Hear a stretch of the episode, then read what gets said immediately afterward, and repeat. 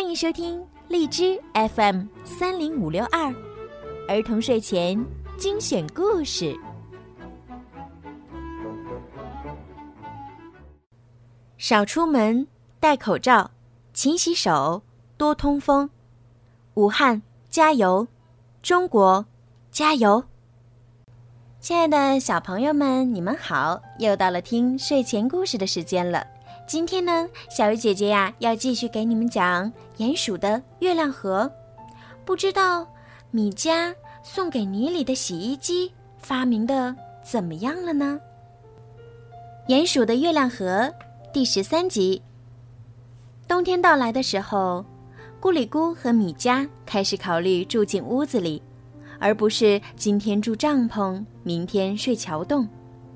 他们现在住的是书城最古老的一间砖屋，金苹果大街一百号，这是他们临时租的。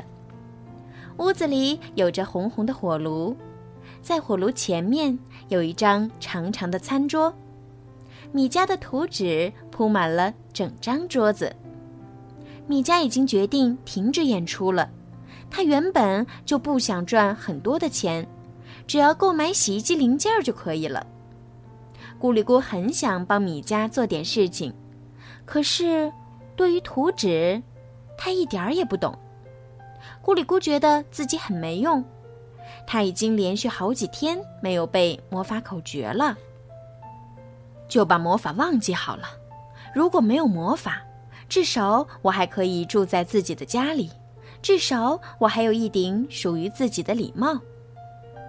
剧院的老板黑熊先生已经两次来催问他们是不是还可以去演出了。也许以后我还会考虑你的邀请，但是现在我已经决定了，我只想发明我的洗衣机。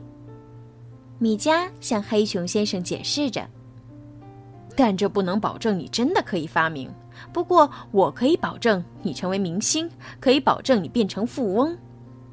黑熊先生说。听说能变成富翁，咕里咕有一点动心。我们可不可以一边当明星一边想发明啊？不可以，天气已经很凉了，泥里在河里洗衣服会很冷的。米佳坚持这样做。哼，我没有看见这样傻的人，放着钱不赚，明星不当。黑熊先生最后只能这样说。要不我一个人去演出？咕里咕试探着问。不行，观众感兴趣的是鼹鼠的表演，黑熊先生说。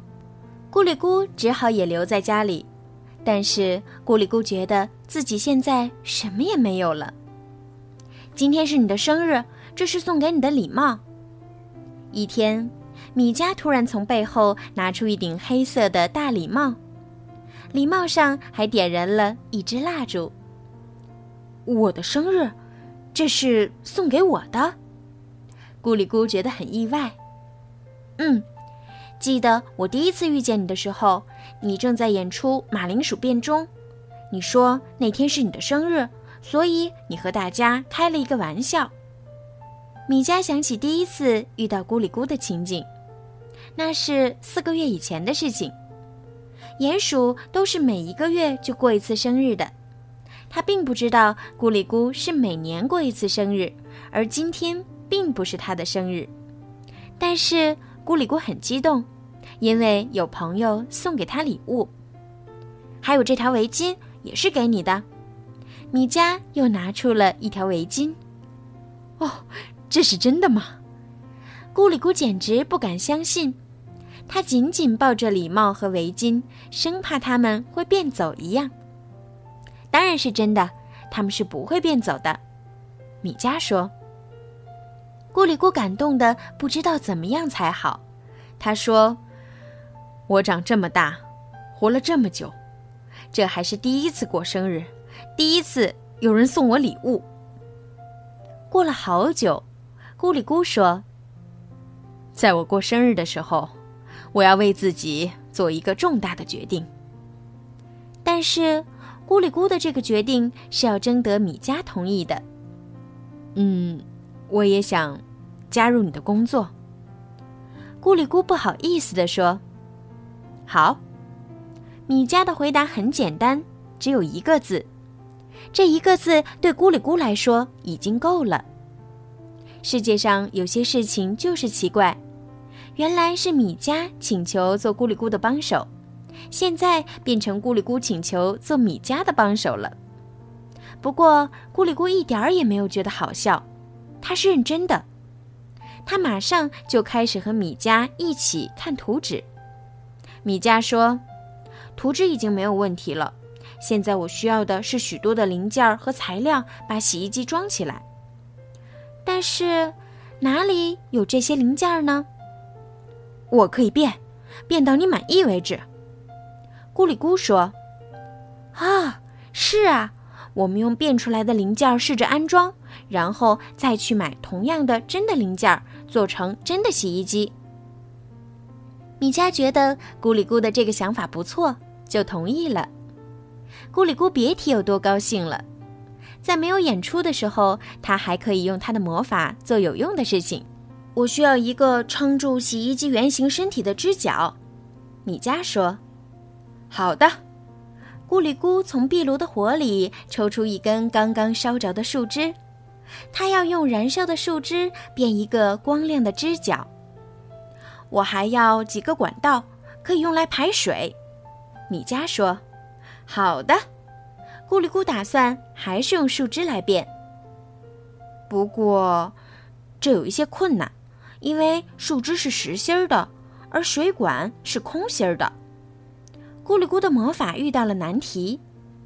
对于这样的困难，咕里咕采用的方法就是不断的试验。